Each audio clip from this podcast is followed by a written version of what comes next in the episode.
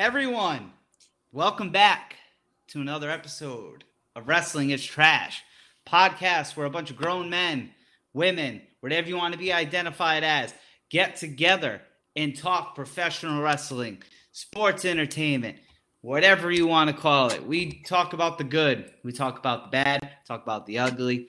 We talk about how we would book a territory, what we would do differently, what we would do to take down every other billion dollar industry out there that's running it.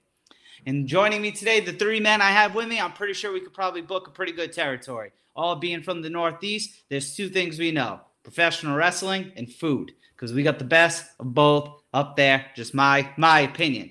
As always. I am one of your co-hosts, Nick Anicelli. I'll spell that for you later. But joining us today, a guest, even though I said earlier before we came on here, we are just one big happy family. Another Rhode Island brother of mine, a guy who's been very nice to me, took me into his home, had me on his show, talked about WCW when maybe I was born. Maybe I forgot what episode right around the time. But yep, yep. Joining me from the UWO podcast, Brian. How you doing, bro? I'm good. I'm good. I'm chilling, getting over the sinus infection BS, but everything's all gravy. You know what I mean? Uh, me and the boys came back yesterday. It's been a while, uh, but we're just happy to be back. Happy to be talking pro wrestling again, and very excited for not just this weekend coming up, but next weekend as well. All right, my man Dan. Hi, everybody. As always, it's me, your boy, the mayor, that DJ named Ace Five, your mom's favorite fat guy, all the way from deepest, darkest Africa. And if y'all was able to see us on camera right now, y'all would understand why Nick said the food is good up here because you have who could be the real trios champions, the heaviest group of trios champions in the world. As I pass it down to the homie that way. And I would make Paul Heyman look like shit. Just want to throw that out there. Managing. We got- Guys, Slim, Lou. Slim, Slim Cornette. we got our own our own wise man. But you know me, Lou from the BX, host of the Everything Podcast. Here once again. Apologies last week for the sound issues. If anyone listening had on headphones and were hearing crickets and frogs and all kind of clinking and clanking, that was my bad. I had on the uh, Bluetooth headphones and it didn't work out too well. But we're gonna remedy that with this episode. Hey, it's all good. It's all good. You you were just showing off, showboating a little bit that Florida weather, sitting in the pool. I don't blame you having a couple brewskis. I'd probably do the same thing. But Listen, gentlemen, yep, the brewskis. But gentlemen, a weekend that probably many of us have been looking forward to, and for I'd say probably about the past like four weeks, particularly me because I will be in attendance for it. But gentlemen, we finally get AEW's either first or second, which I want to discuss that in a second. Biggest show of the year, Double or Nothing weekend. So before I go, just a quick one, two. Would you consider this like their? I hate comparing it, but their Mania, or would you say All Out is? Because I get it, they only do so many shows a year, but these two were the first staples. So what do you got, Brian? Would you say this is their kind of big, big show of the year? Would you say All Out? I personally, I would say All Out is more of their bigger show, but Double or Nothing is like their solidified stamp of like our anniversary, our day that we can go out there and say on this day or this month of of the year or whatever, this is our flagship show. This is our anniversary. This is the day that we change the direction in which pro wrestling is being perceived from 2019 on because whether some people want to agree with it or not, it is the second biggest promotion in the country right now. And, you know, they're making a name for themselves. And this is definitely one of these shows that we know Tony Khan is going to go all out on. Like, it's going to be one No pun intended. Yeah, no pun intended. But uh but no, he's gonna he's gonna pull out all the stops. Like he knows he's got the biggest surprises are gonna be showing up here. Um, the fact that he just started this whole the the deal with uh, Martha Hart and the Owen Hart uh, Foundation, having this tournament, this is gonna be something that he can solidify as the finals of this tournament will always always take place at Double or Nothing. Like he could make that statement, but like we know a lot of things, especially when we know AEW isn't similar to WWE where they reset for the year because they do that actually at the very beginning of the year. This could be like the new story arc for the remainder of the year, and it can also be the culmination of what they were just doing this past year.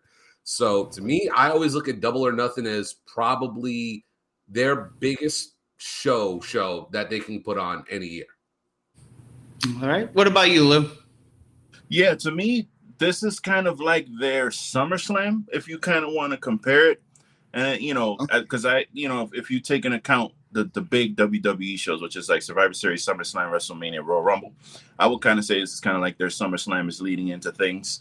Um, I'm really, I, I, I hate to say this because I'm like always excited for the AEW pay per views because I've yet to be disappointed by one of them. Like even if even if like the main event has sparklers instead of an explosion or you know uh, some other mishap happens i'm still overall so entertained by these shows just as far as just pure not pure wrestling i don't want to say that i don't want to make any of the nerds mad but just the entertainment value i get out of these shows even if even the lower card matches always end up being good for me so um i'm always excited to see an AEW pay-per-view honestly Okay. What about you, Dan? What you think? One, two, three. The and for one. me, for me, it's only year three, and I froze.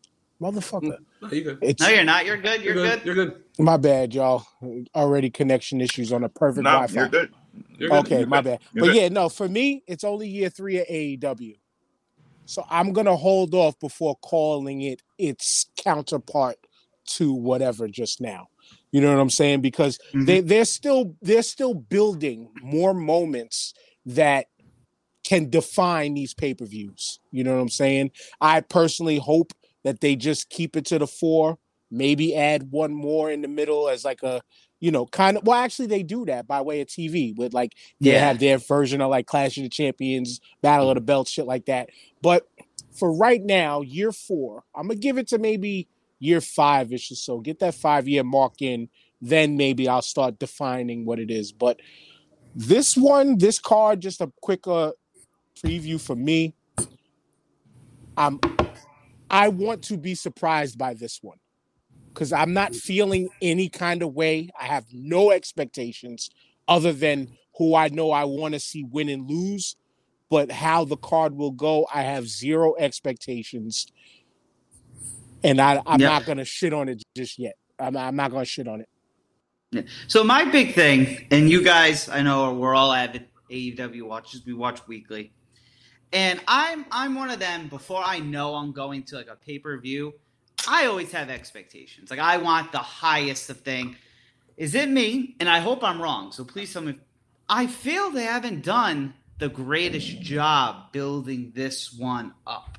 I like not saying it's awful by any means, but I don't know. I feel things are just kind of random. No pun intended for Rob. And But and that's why I have no expectations mm-hmm. because it just kind of feels flat in a way. Like I like Yeah. normally, like Lou said, like how Lou mentioned, like he's always hyped for, and I, and usually I am too, even if I'm watching the day after. I don't get spoiled by knowing the results and stuff because guess what? You could tell me who won. I still got to see it for my own eyes. yeah, But And I- there's for me, I'm just not hyped behind this one right Hmm. now. So I feel you. yeah and, and looking at the match card too, it's a solid friggin' match card. Yeah, even like honestly, like on Dynamite last week with that Jade Cargill thing, like she was just like, "I'm challenging you, Anna Jay," and they already put a graphic up for it, like Anna Jay is gonna be wrestling Jade, Car-. and I'm like, "What the fuck kind of like, how do you, what the fuck kind of build is that for a match?" It was just kind of Yeah. like, "Bitch, I want to fight you," and then they And I put the graphic up, and he's like, "Tony Khan says it's official." I was like, And "What- then- fam, Wait, Brian, let me ask you because I'll admit, coming from outside looking in when AEW first started, the first woman I got behind, like truly behind that I liked, and it's probably because you guys, everyone I talked to, was Thunder Rosa. Okay. I feel they're not doing that great with her, like as champion. Like, do you see that kind of segment they had the other night with the whole Yeah. thing, Brian? What yes. you think? Yes, and it's funny you say that because yesterday um, we were doing our little predictions or whatever, and I kind of said it. I was like, personally, I felt, I feel like, and I know I'm kind of jumping ahead here, but I feel like they didn't do a lot with Thunder Rosa from the moment she won the title. And we we have this term on our show where we always say, you know, sometimes the chase is better than the end result, and it's kind of something that we've been going back and forth about on the show. And Thunder Rosa right now fits in that category for me. Like I love Thunder Rosa. I've been a big fan of her from the Lucha Underground days. Um, I enjoy her work. Anytime she gets in the ring, no matter who she's in the ring with, she puts she gives it her all. You know what I'm saying? Like Mhm. whether she's selling to the fans or you know she's trying to get people hyped up or standing up for women's rights. Like I'm all for whatever she's doing. Like she's got my support. But from the moment she got that title and she went out to go cut that promo and Vicky and Nyla cut her off, they just they just hit a roadblock and were never able to like push right through it. And it's been like this for me. And I've been and I've been saying this for a while. I'm a big fan of Serena Deeb. I think she's been killing it. I've been saying this for almost a year now Mhm. that she's top five that nobody's talking about when it comes to women in pro wrestling. Mhm. And I could see a, a chance where they could do a switch right right about now. And Thunder, Wow. and, and it's like it's sad to say it's not it's not on Thunder, it's more on TK. Now, I, I I'm glad you're here Mhm. because I I literally was listening. I'm still listening. I still got like probably 70 more minutes of y'all show left to go.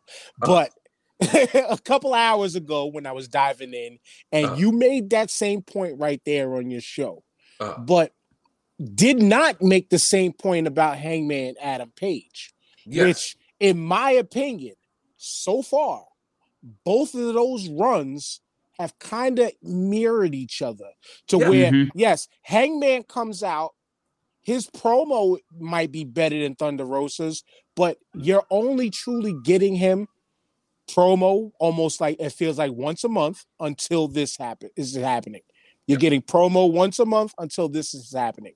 Thunder Rosa is she finally got the payoff for all the hard work i- during the pandemic that she did leading into.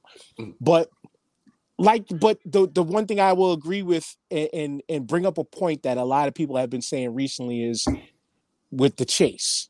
Mm. Maybe these two are like how people see Undertaker and Stone Cold as they are better chasers than champions.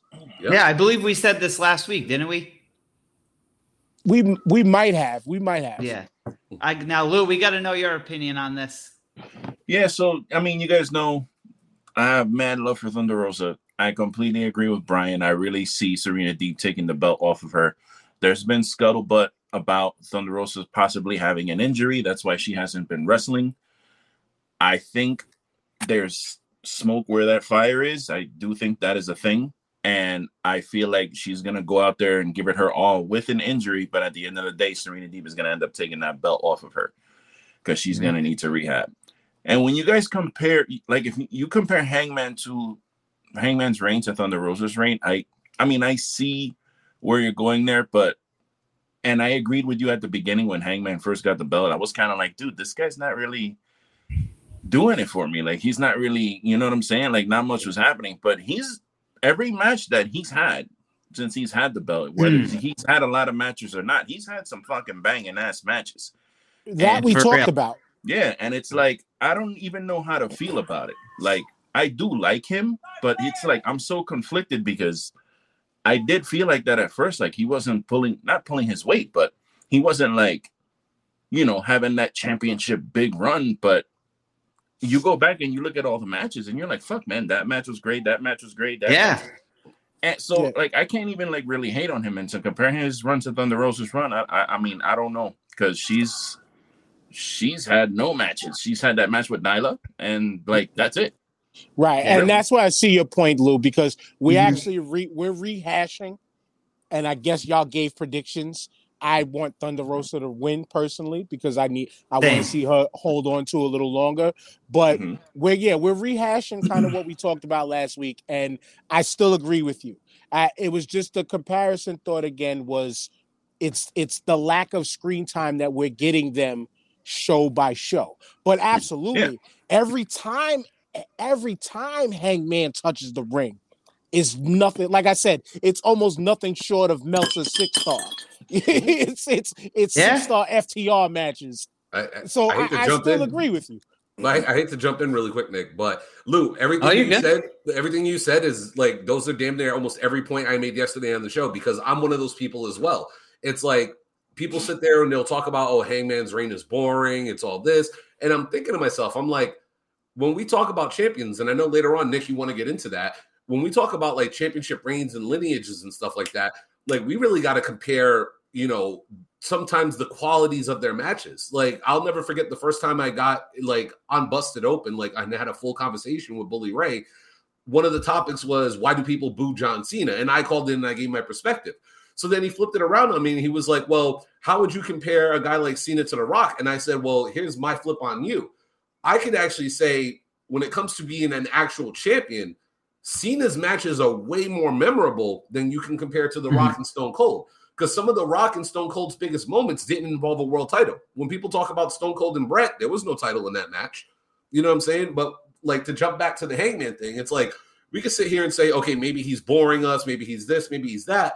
But when the bell rings and that guy's in there, don't matter who you're putting him in the ring with, it's a banger. Danielson, bangers.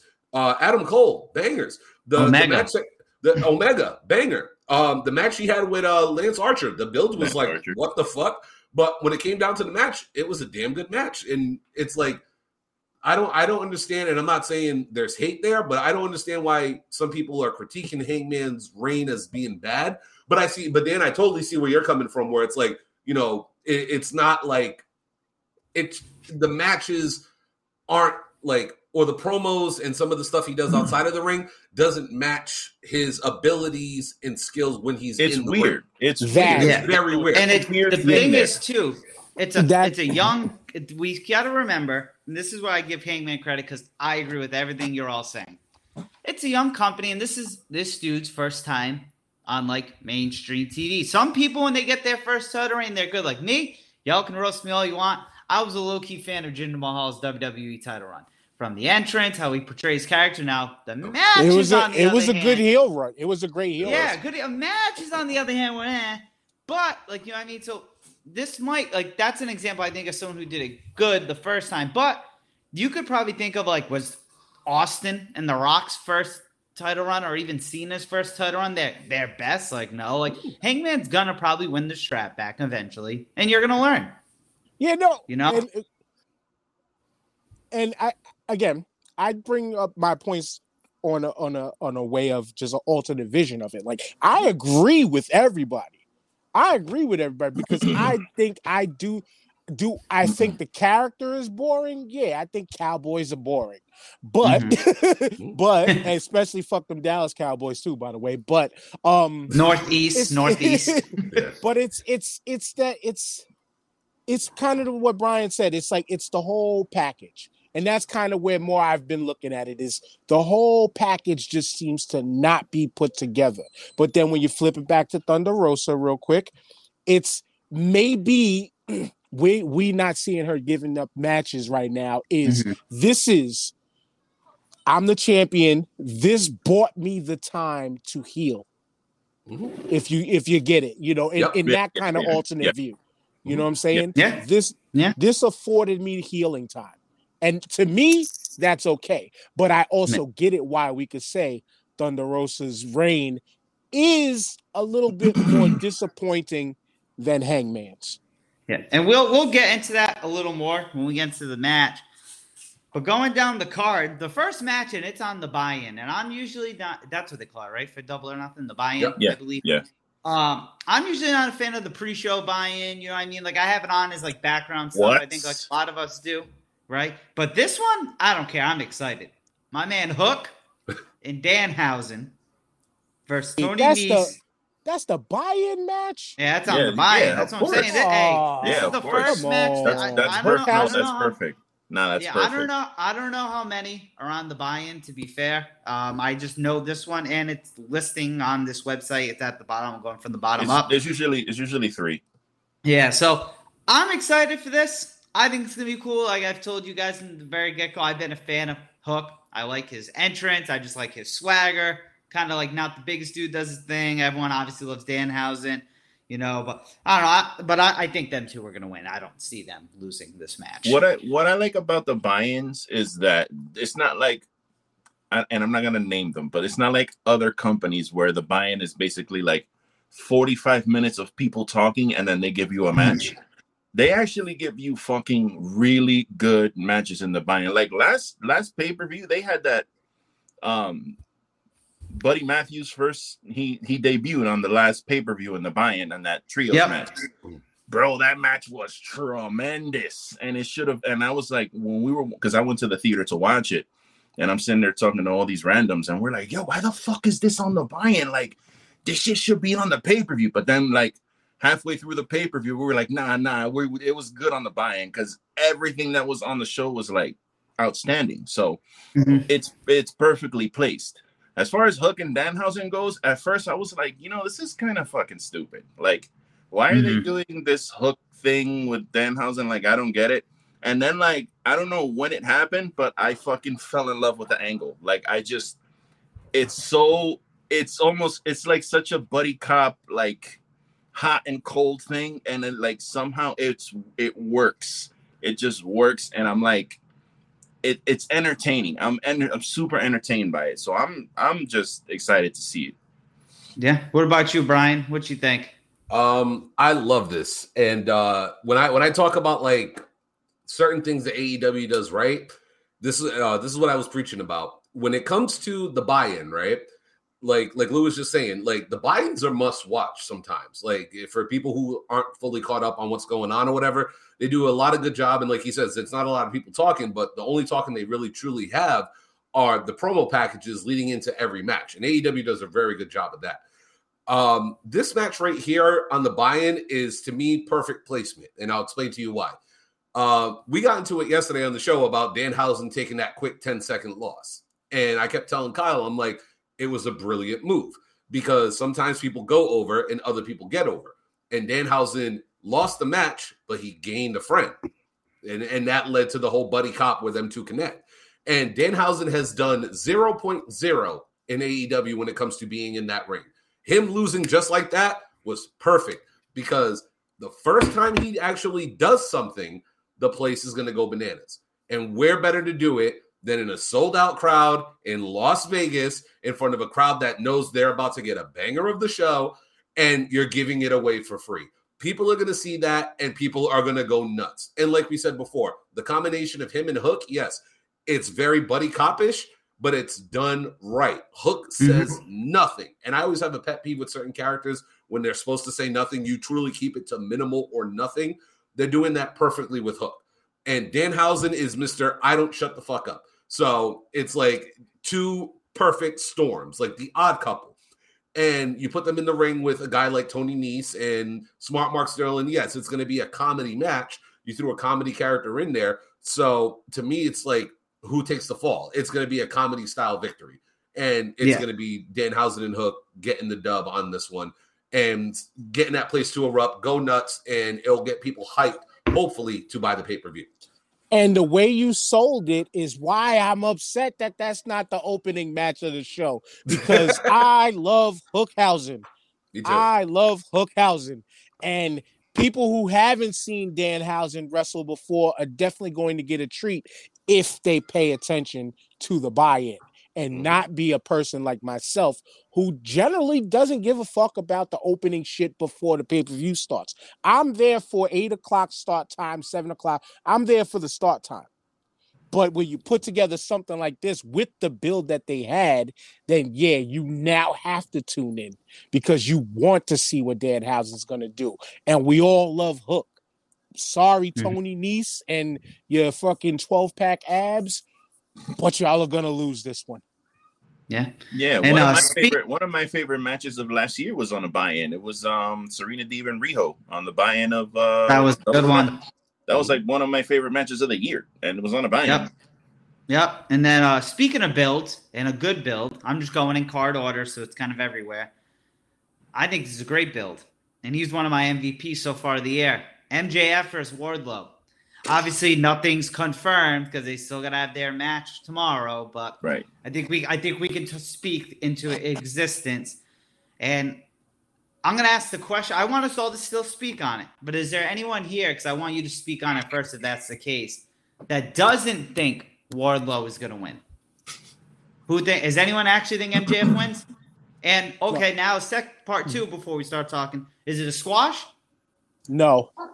The, the one question I have for y'all has MJF won at a pay-per-view yet?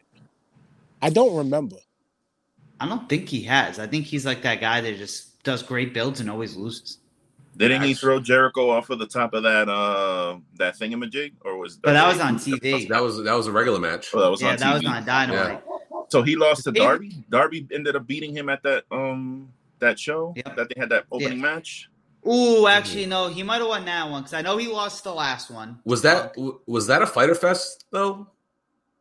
No, it wasn't I- a I- pay per view. That was a pay per wasn't. Yeah, view. that, that was a pay per view. I think that might have been what's it? What's the one? Oh, they It might have been um, last year's Full double. Gear? Might have been last year's double or nothing Yeah, Yeah, he might have lost it, that yeah. one.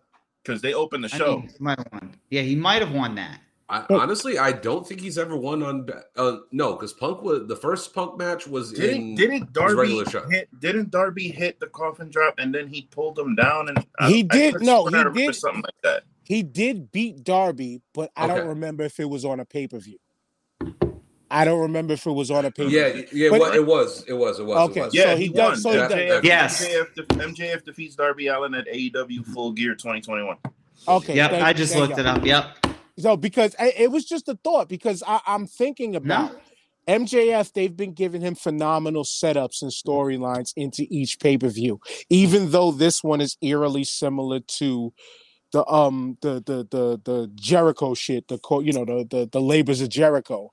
Mhm. Um, but this one is going to end the same way that the labors of Jericho ended. Wardlow is a machine that finally got over on me because y'all remember I was just Yeah. I wasn't digging the ring music.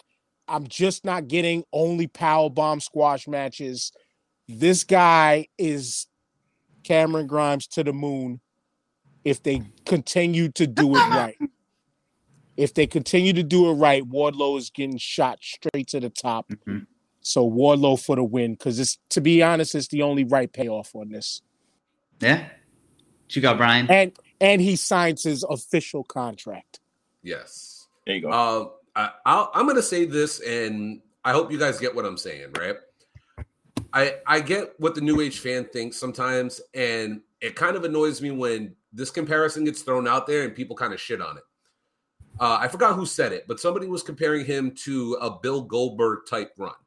Now, a lot of people get nervous when you say a Bill Goldberg type run or a Bill Goldberg type build. I mean, um, there it's not bad to attempt something again if you can do it right. And Wardlow's like like like his ascendance going up in popularity has been something that I I've seen it from its little genesis with like we also saw little quirks with him and MJF and we're all like all right eventually he's going to turn eventually he's going to mm-hmm. turn. And excuse me people got hyped for it because we're like all right it's going to happen it's going to happen. And then it finally starts to happen and it's like oh shit. You know the rumblings are there. The rumblings are there. And he just goes on the streak of destroying fools. And they've made Wardlow look like a legitimate like heavyweight like monster for a while that was always held back by MJF because you can even go back to when him and uh, Jake Hager had that MMA fight in that in Mm. it was horrible. But the fact to put him in there with a quote unquote uh, professional MMA fighter who is undefeated, um, and give him that type of build, they were always setting him up for success. And this match needs to be the culmination of that because the fans have gotten behind him. The people all over on the internet are getting behind him. I feel like right now, universally, Wardlow is that guy that we as fans can all say, all right, we're not embarrassed to cheer for this dude. You know what I'm saying? And that's what Goldberg was like in the late 90s. It was like, all right, that's a bad motherfucker right there. You know what I'm saying? And Yeah. if if AEW can keep the course correct with this dude, they have, like Dan said, a fucking megastar. And don't be ashamed to sit there and make those old school comparisons because we do need people to live on those legacies because this Yeah. generation's never seen a Goldberg like that. Yes, they're doing an undefeated streak with Cargill, but this generation hasn't seen a guy who just runs through everybody and doesn't give a fuck. And to have the perfect heel uh, going against him, it, it's a catapult to stardom. And he just mentioned the name Lou that I wanted to throw it to I wanted to throw it to you ne- next. Jade, my opinion, is the one that they're giving the Goldberg like push to. That undefeated run from start to finish. Yeah, that's that's that's all I wanted to chime in with because I'm glad you mentioned that great point. Go ahead, Lou.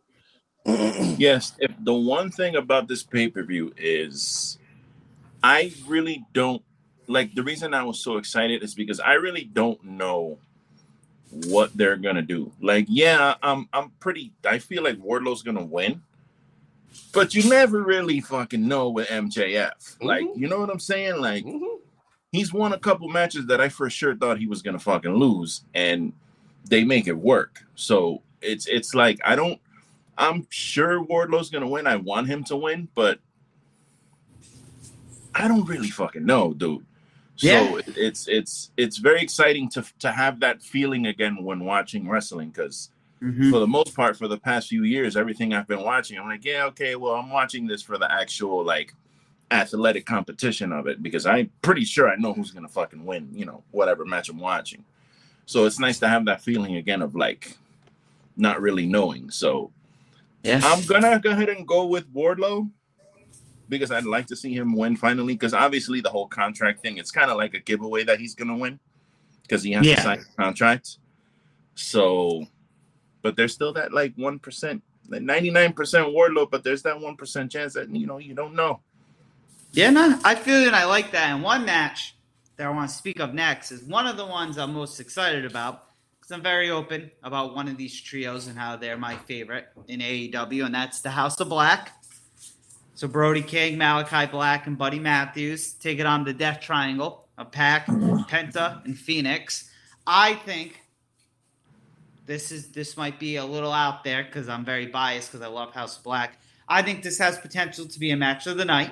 Oh, it's going and, to be the, the, match of the night. And once again, bias aside, I'm going with House of Black 100% all the way. I will be a huge mark during probably all these entrances, but especially House of Blacks.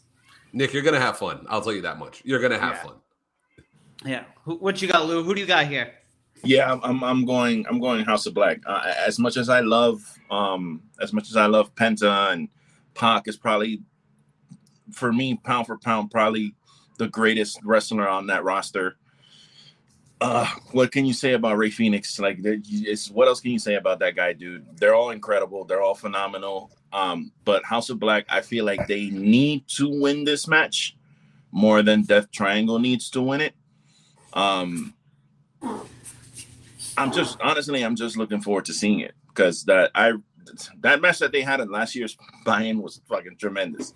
Um, it was cool that they had the little surprise with Eric Redbeard and all that shit, but the match itself was great, and I love seeing Buddy Matthews go out there and like fucking wrestle, dude. So, um, I yeah, honestly, I feel like that. I feel like uh, House of Black needs this solid win, so I'm gonna go with them.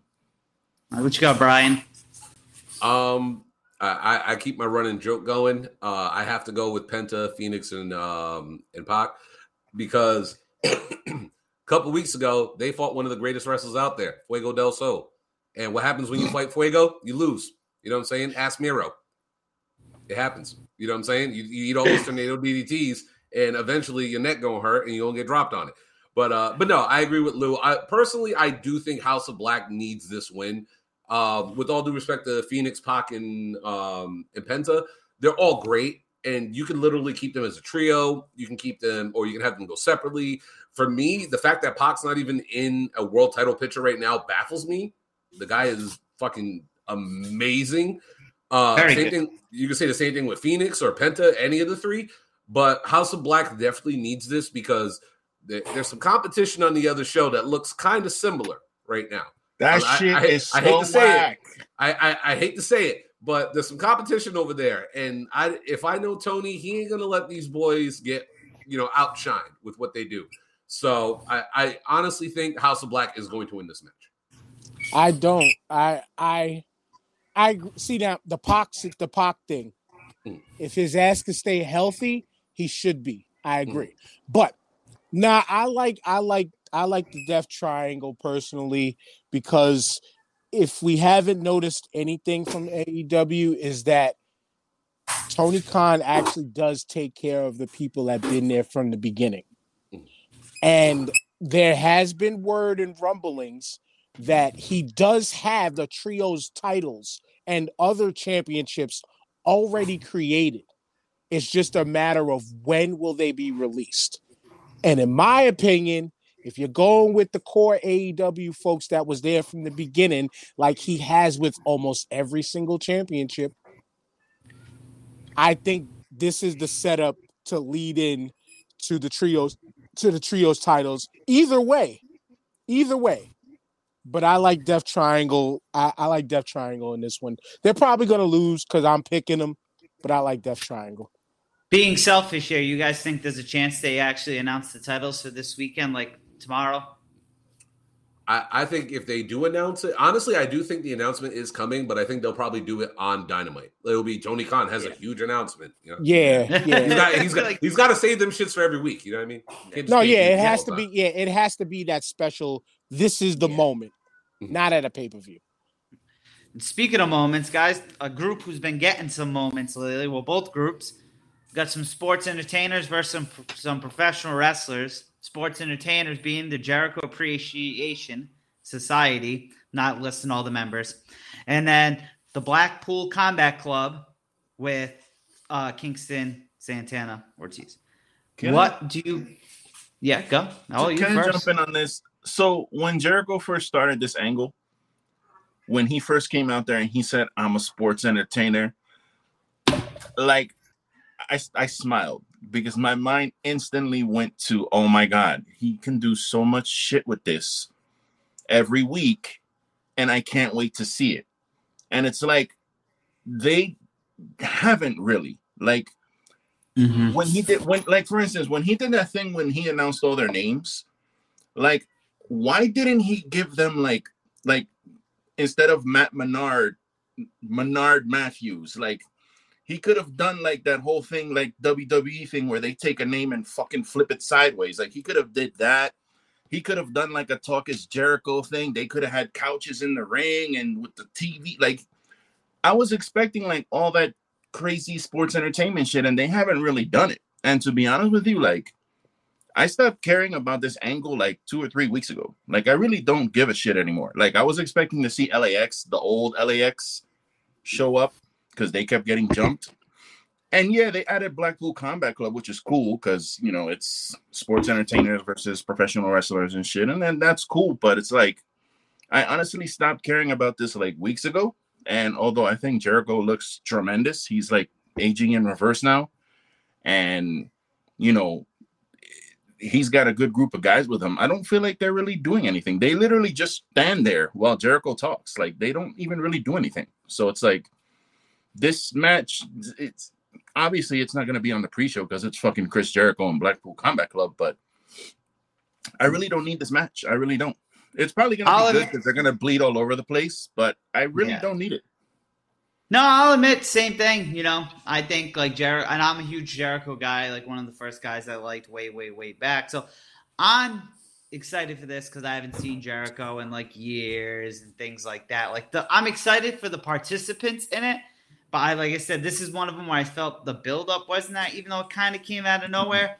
But I don't know. I think it's gonna be good. You know, I think Anarchy in the Arena match, so obviously everyone's gonna be everywhere. So selfishly, as a fan who's going, as everyone who knows is going to a show, it's like, well, hopefully they end up near me. With my luck, I'd end up like getting like slapped by Eddie Kingston or something with my luck because I have shit luck.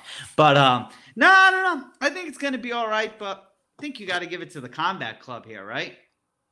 Anyone, anyone think differently, or that's that's Yeah. all I'm going. Honestly, I do. I got I got blood. I got I got the the fake BCC. Shout outs to Boot Camp Clik. But um yeah, I got I got the combat club. Like yeah, Lou, like you as we said, Nick, we write territories. Lou just wrote the fucking perfect script for Appreciation Society. But the dope thing though about the sports entertainer angle of it, even in a loss, they can still keep running with it and implement a lot of what Lou said because that shit I didn't even think of that Lou fucking genius genius genius genius What you got, Brian? Honestly, I think I'm probably going to be the only one to go with the Jericho Appreciation Society.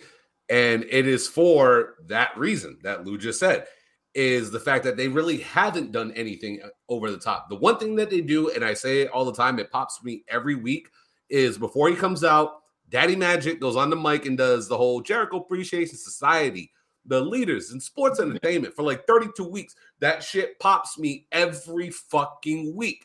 And I, I, I have to listen for it because it's that throwback to the old school WWF thing. And Guys, it's boys. like, all right, they're giving us that little bit.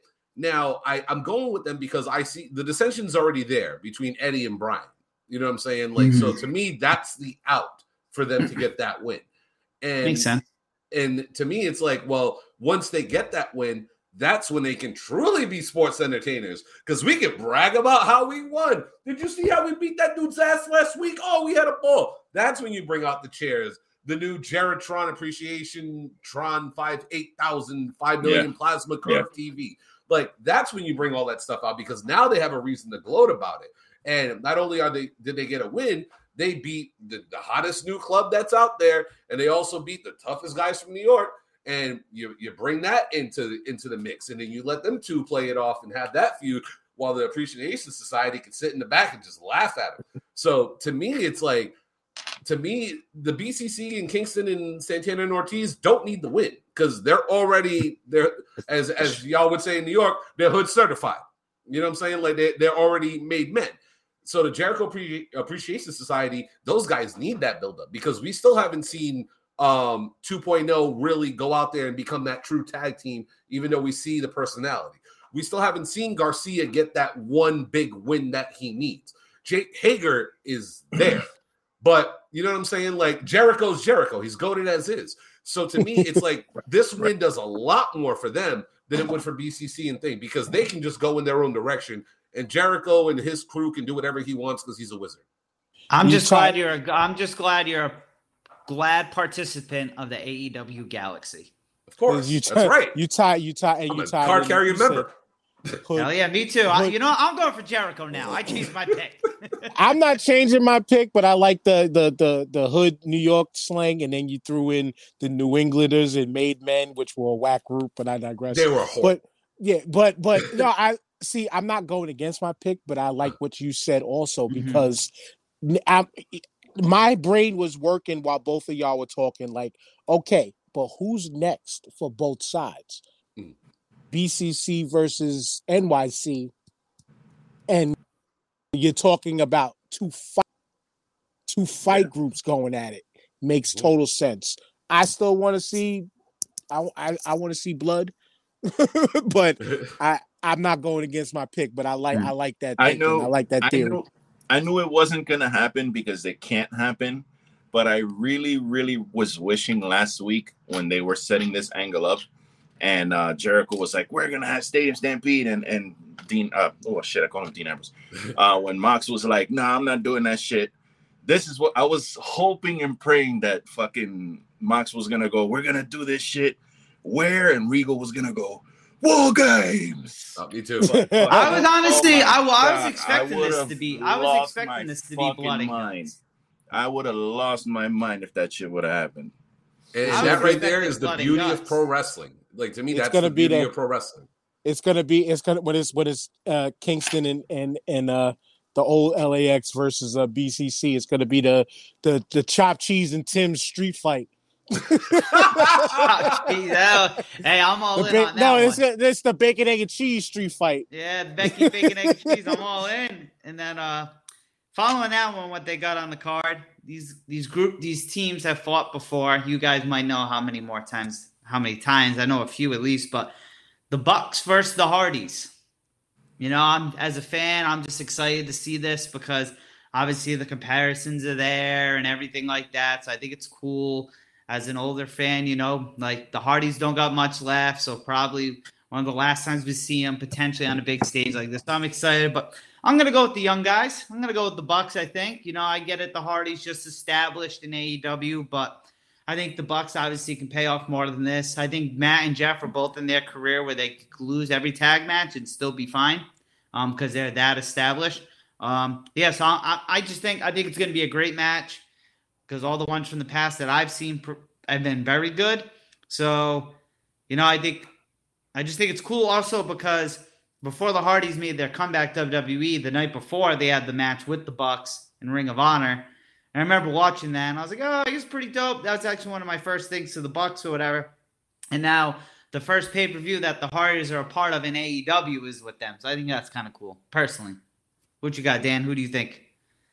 Um, I, I I got the Bucks just because the shout outs to B Rob on that one because the the the, the Hardys are just looking old.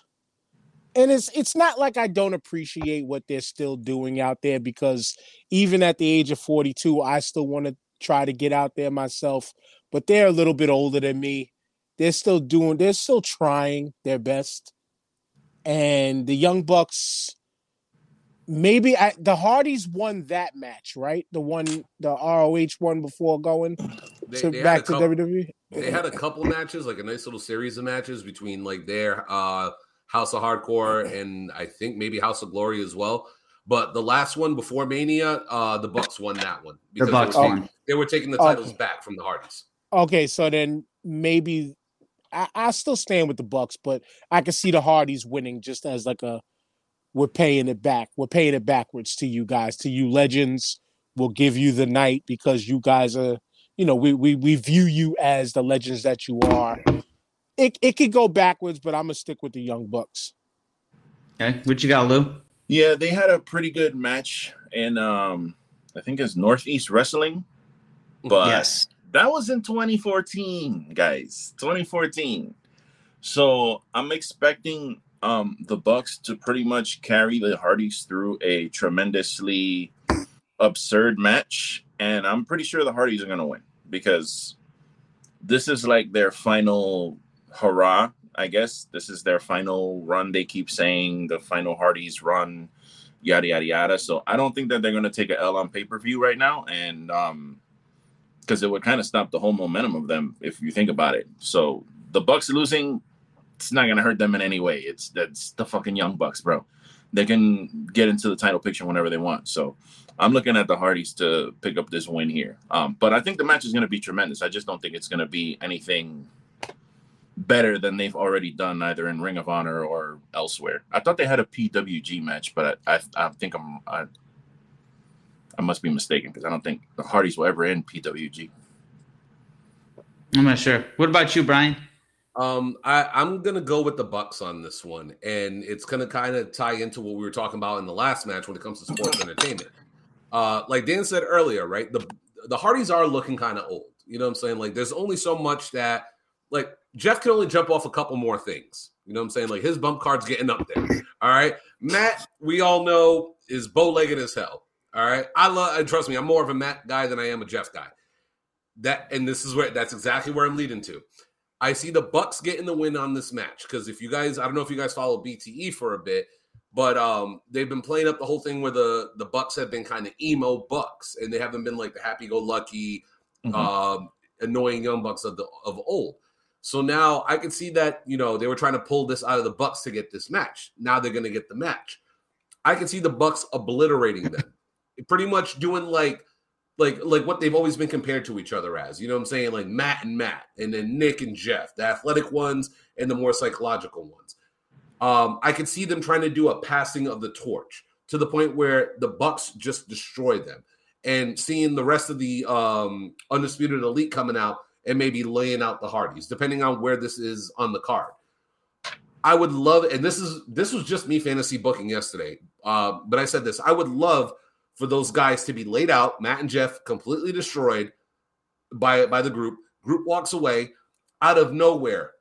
You see a drone flying through the crowd, drop in, turn towards Matt, turn towards Jeff. The two of them just get up and follow the drone out of the building. And we all know where that leads to. It, it gives Jeff a different character. It gives Matt a different character. It lets them be who they want to be. The Hardy Boys had their final true match. Now they go out and go out the way they truly want to go out, being the creative people that they were even back in the Omega days. Hey, And go TK, out give this man a call. to. Give him a call. Mhm. Tony And- Khan, and- and- Tony Khan needs to call this this podcast. Yeah. Yeah. and go and and go out the way that they say you're supposed to in wrestling. Yeah, you're supposed your to go out on your on back. your back. On your back. Um, the next Which we the have Undertaker the didn't finals. do, by the way.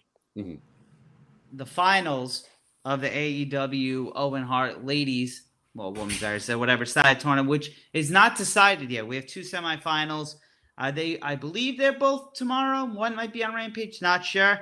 But those matches are Toni Storm versus Britt Baker and Ruby Soho versus Kris Statlander. So overall, I think we're gonna get Toni and Ruby kind of just free balling this. I know, I think Toni's just gonna win the whole thing. That's just my predicament. I, I don't. I'm not gonna go Matt. I don't know. I'm going Toni. I'm a Toni fan. Toni time. What you got, Lou? Bro, again, like This is hard. yeah, this is hard because it's like we don't even have like the final matches yet for the pay per view, so it's like anything can basically happen right now. But the only way I see Britt Baker losing to Toni Storm is if um Hayter comes out and there's some kind of shenanigan distraction shit because I don't see I mean and, and I love Toni Storm, but I don't see her just going out there and beating Britt Baker clean to advance. Like I don't see it. So um it's hard, bro. I think it's gonna be in the on the pay-per-view. I think it's gonna be fuck. I think it's gonna be Britt Baker and Ruby. And then at the pay-per-view, I think Ruby is gonna end up beating her. That's probably that don't even sound right in my head, but I'm gonna have to I, go with it. well, I they had they I had that match, I believe. I They had already that said match previously, and then I kind of take.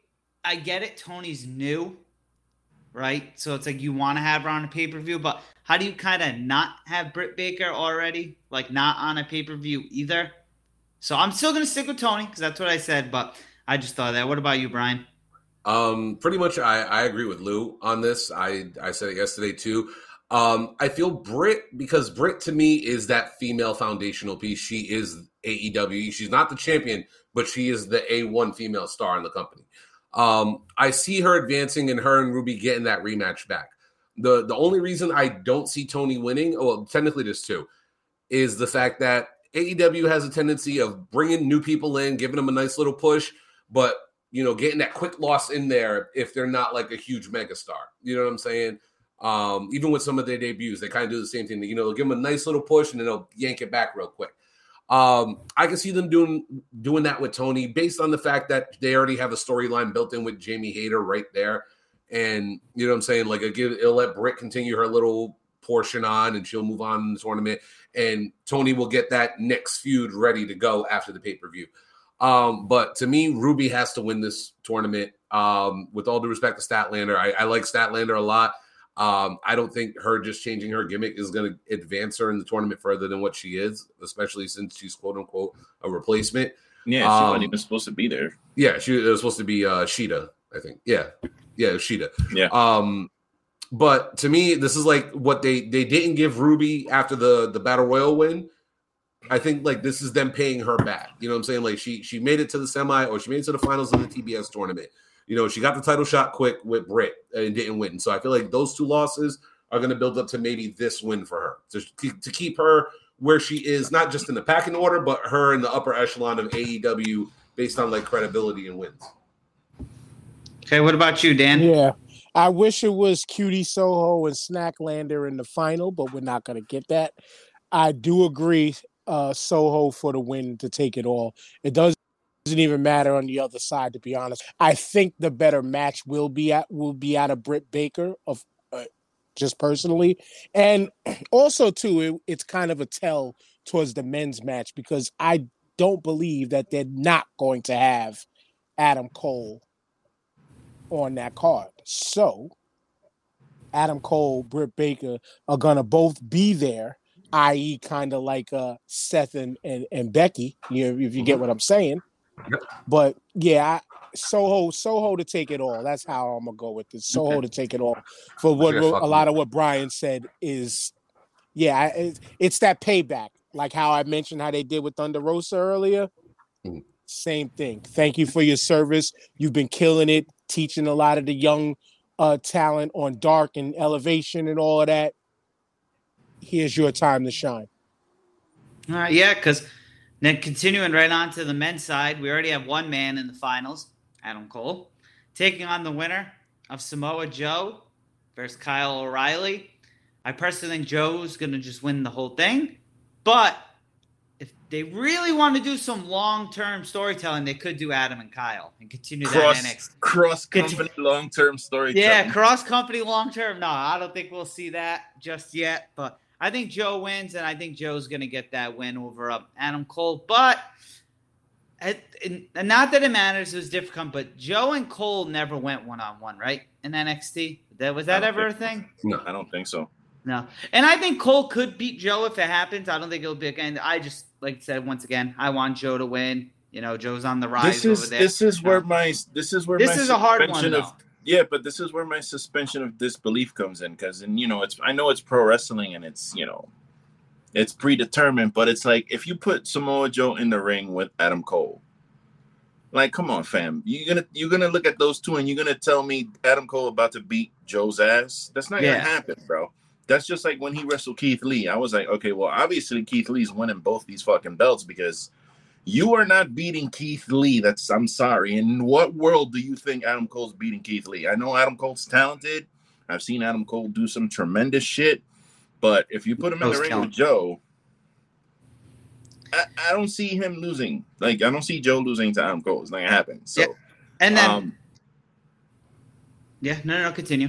no, I, that's basically my point. if it's Joe and Yeah. Adam Cole, I'm going Joe all day. And then kind of with that, reverting back to the first match, how we were talking about people were pissed about Danhausen losing so quick. That dude ain't a big dude either. Like it wouldn't shock me that he lost that quick because of his size. You know what I mean? So I'm a believer in that too. Like Adam, like you know what I mean, one on one in like the real world, I'm like, eh. And if we remember, I think the only crossover they had in Joe's last NXT run was when Cole inflicted him and uh, Joe just choked him out. Because that's probably what would happen in real life. What do you think, Brian? Uh, I, I love the fact that Lou just made that point because uh, I don't even have Joe going to the pay per view. I have Oh, Kyle. I have Kyle O'Reilly winning the whole thing. So we got long term storytelling. Well, well, trust me, this is a lot longer than WWE. The story goes Yeah. years back. Yeah. But uh, but no, uh, to me, I I see Kyle winning this tournament from from the jump. When he was first announced, I saw him winning this entire thing. Uh, the one thing that AEW truly doesn't talk about is the fact that Kyle is from where? Canada. mm-hmm. He's the only Canadian in the tournament. Um, he's a submission specialist. He can submit you in any way, shape, or form. How did he defeat Rey Fenix last week? By an armbar submission out of nowhere. Yeah. What happened to Samoa Joe at the end of his match? He got hit with a pipe. And where did he get hit? Yeah, in no, the shoulder. Fucking A. Ah, I Now, see. see- you. And this Look and this you. is You got that. But here we go. This is where I'm going to connect the dots to Lou. Now, Lou was talking about a few seconds ago how you see a guy Samoa Joe and an Adam Cole in the ring. You see Samoa Joe just running right through this guy. When you have a guy built up like Kyle O'Reilly, who is designed to be a submission specialist, who is a hard striker, who, like he says, he'll eat two shots to give you the right one. A guy like that is very dangerous. And if he knows that his big opponent has a huge target on his shoulder, he's going to go for an attack. And uh, any submission in AEW, when done properly, can look legit. And a guy like Kyle O'Reilly, who is a legit mixed martial artist, a guy who's a legit fighter, going against a guy who is a lot bigger in Samoa Joe, if he pinpoints that shoulder, he can get the win. And to continue, like like Nick said, the long term booking, the story has been there from the beginning. Anytime Kyle O'Reilly and Adam Cole are in the ring together, you are going to get a fucking banger whether it's in Ring of Honor, whether it's in NXT, or whether it be now in AEW. And that is the type of match that Tony Khan would want to represent the history and legacy of Owen Hart. Now, to me, when it comes to Cole and uh, Cole and um, O'Reilly, I see them giving it to the Canadian. It's Martha Hart coming back to the world of pro wrestling. And back in the day, those Canadians were very proud people when it came to their pro wrestlers. So to me, I see Kyle O'Reilly being the ultimate dark horse in this tournament and coming out and pulling this off and winning it. Right, I, Dan? I love everything you said there, Brian, even when you said it on your show yesterday. But I'm kind of with Luby. I want to see Samoa Joe take it because I don't want to see dissension in Adam Cole and Kyle O'Reilly Agree so soon. So soon. I don't want to see that happen so soon. They didn't even get started yet as a quote unquote crew Mhm. officially. They've kind of come in in spots, i.e., like what the pinnacle, even if the pinnacle actually, you know what? I'm sorry, I'm going histo- historic brain here. The pinnacle is kind of running how the old Horsemen used to run too, where they didn't do a lot of stuff together still. They were Mhm. always Horsemen for life, but Mhm. it was Tully and Arn over there. Flair was doing his thing over there, and then mix and match in. Well, there was no mix and match. It was when they were just the horsemen, not the four, and it was Yeah. mostly running them three, running them three. Because when it was four, they all kind of ran in the tight knit ship, depending on if it was Luger, if it was uh Windham, or whoever else. They always kind of ran tight when it was four. Yep. But as the three, they did their own thing separately. But when it was time to throw it up, they threw it up. I don't want to see Cole and them go through that just yet. Figure a way to set it up to, like y'all mentioned too, that undisputed elite going against each other. Mhm. Give us Kenny. O- I want the belt collector back, even though he doesn't have the belts right now. Kenny Omega, please, speedy recovery, good brother. We I want to Mhm. see you back, and I want to see that happen hmm him and Adam Cole, the heads of both sides, them two go at it. Set that up for later, but then have Samoa Joe win this one. It's okay. Let Samoa Joe win because, like you said, Lou, yeah, Adam Cole, Samoa Joe. The only thing that they match up in is maybe head size. That's it. Because Adam Cole got a big ass head. He ahead, does. Just uh two quick things um, on this topic. The way Brian beautifully laid out that whole thing. I the way I feel about Adam Cole and Joe, I feel completely different about Kyle and Joe. I for sure when I see Kyle and Joe, I go, that's gonna be a banger. I don't know who's gonna win this, but like something about Adam Cole, and I've talked about it on this show, man. I don't know. I loved him in NXT, and I don't know what it is, what happened since he's been here, man. I I don't I don't buy him as a credible threat to like these championships. Like I don't. I know he's cunning. I know he's sneaky. I know he's talented and all that. I'm, I'm giving him all the props in the world. I just I don't know what happened there. That's one it's thing. the dad bod. It's the dad could- bod. I- I- I am not. He do he do bro. got a dad bod. I like Mhm. Adam Cole. I think he's tremendously talented, but he really do got a dad bod. He does. Yeah, and, And, one uh, thing, um, one thing I wanted yeah. to say because you brought him up, we got to have a conversation one of these days about Lex Luger on this podcast. I've been wanting to talk about that guy for a while. I'm with it. All about I'm it. with it. And then the next We one, got we got really to teach wanna- Nick something. We got to teach Nick something. I know. li- I just know a little. I mean, I know a little, not a lot, a little by him. But uh the next one, I really don't want to spend much time on this. I think we're all fans of this current champion here, Jade Cargill versus Anna Jay. I'm just hoping Jay gonna win. Next. I think we could all agree. Next, All I want from this is just Jade to have a good match and look, as people say, like less green because even though she's green, she's money. Um, in my opinion. But Look, that's all. I, I think that's all as a Jade fans here. I think that's all we can wish for. we just- we in match. this house we stand Jade Cargill, bro. In Yeah. this I- house we stand Jade Cargill. The And of course, about Brian's this, gonna throw the I'll, I'll pass it wrench right. I'll pass No. it right off to you, Brian. I'll Nah, pass it right off to you. Not even a monkey wrench. I just want to see the entrance. She got Yeah. baddies Yeah. with her now. She got baddies with her now. This entrance Yeah. better be fire. That's all I'm That's saying. it. I just all I Hey, where do I sign up? Hey, where do I sign up to be a baddie? I don't know. City girl, city girls You see- city You girls see me entrance. just strutting down the ramp. I'm a bad. No, but yeah. That's Oh, all yeah, they just- all they need. All they need is oh y'all pop yo pussy like this.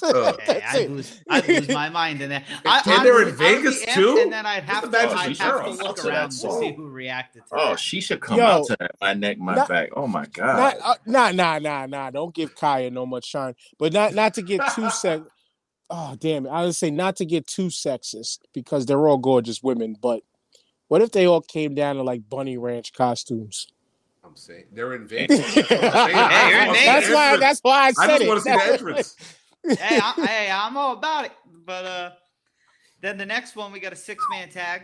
Hold the on, Nick. You see, he, you see, Nick is all about it. Meanwhile, his girl is going to make that arm black and blue as he gets rock hard as they coming down to the ring. Like, um, Hey, it's worth it. excuse me. It worked. It.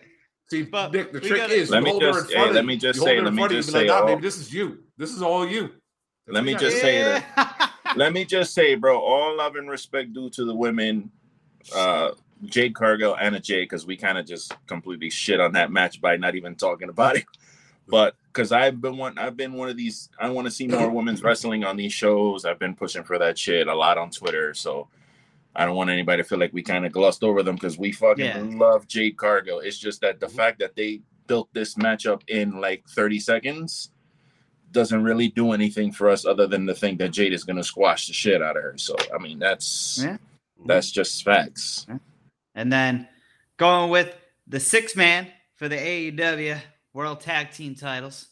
Got Jungle, Jungle, Jungle Boy, and Luchasaurus.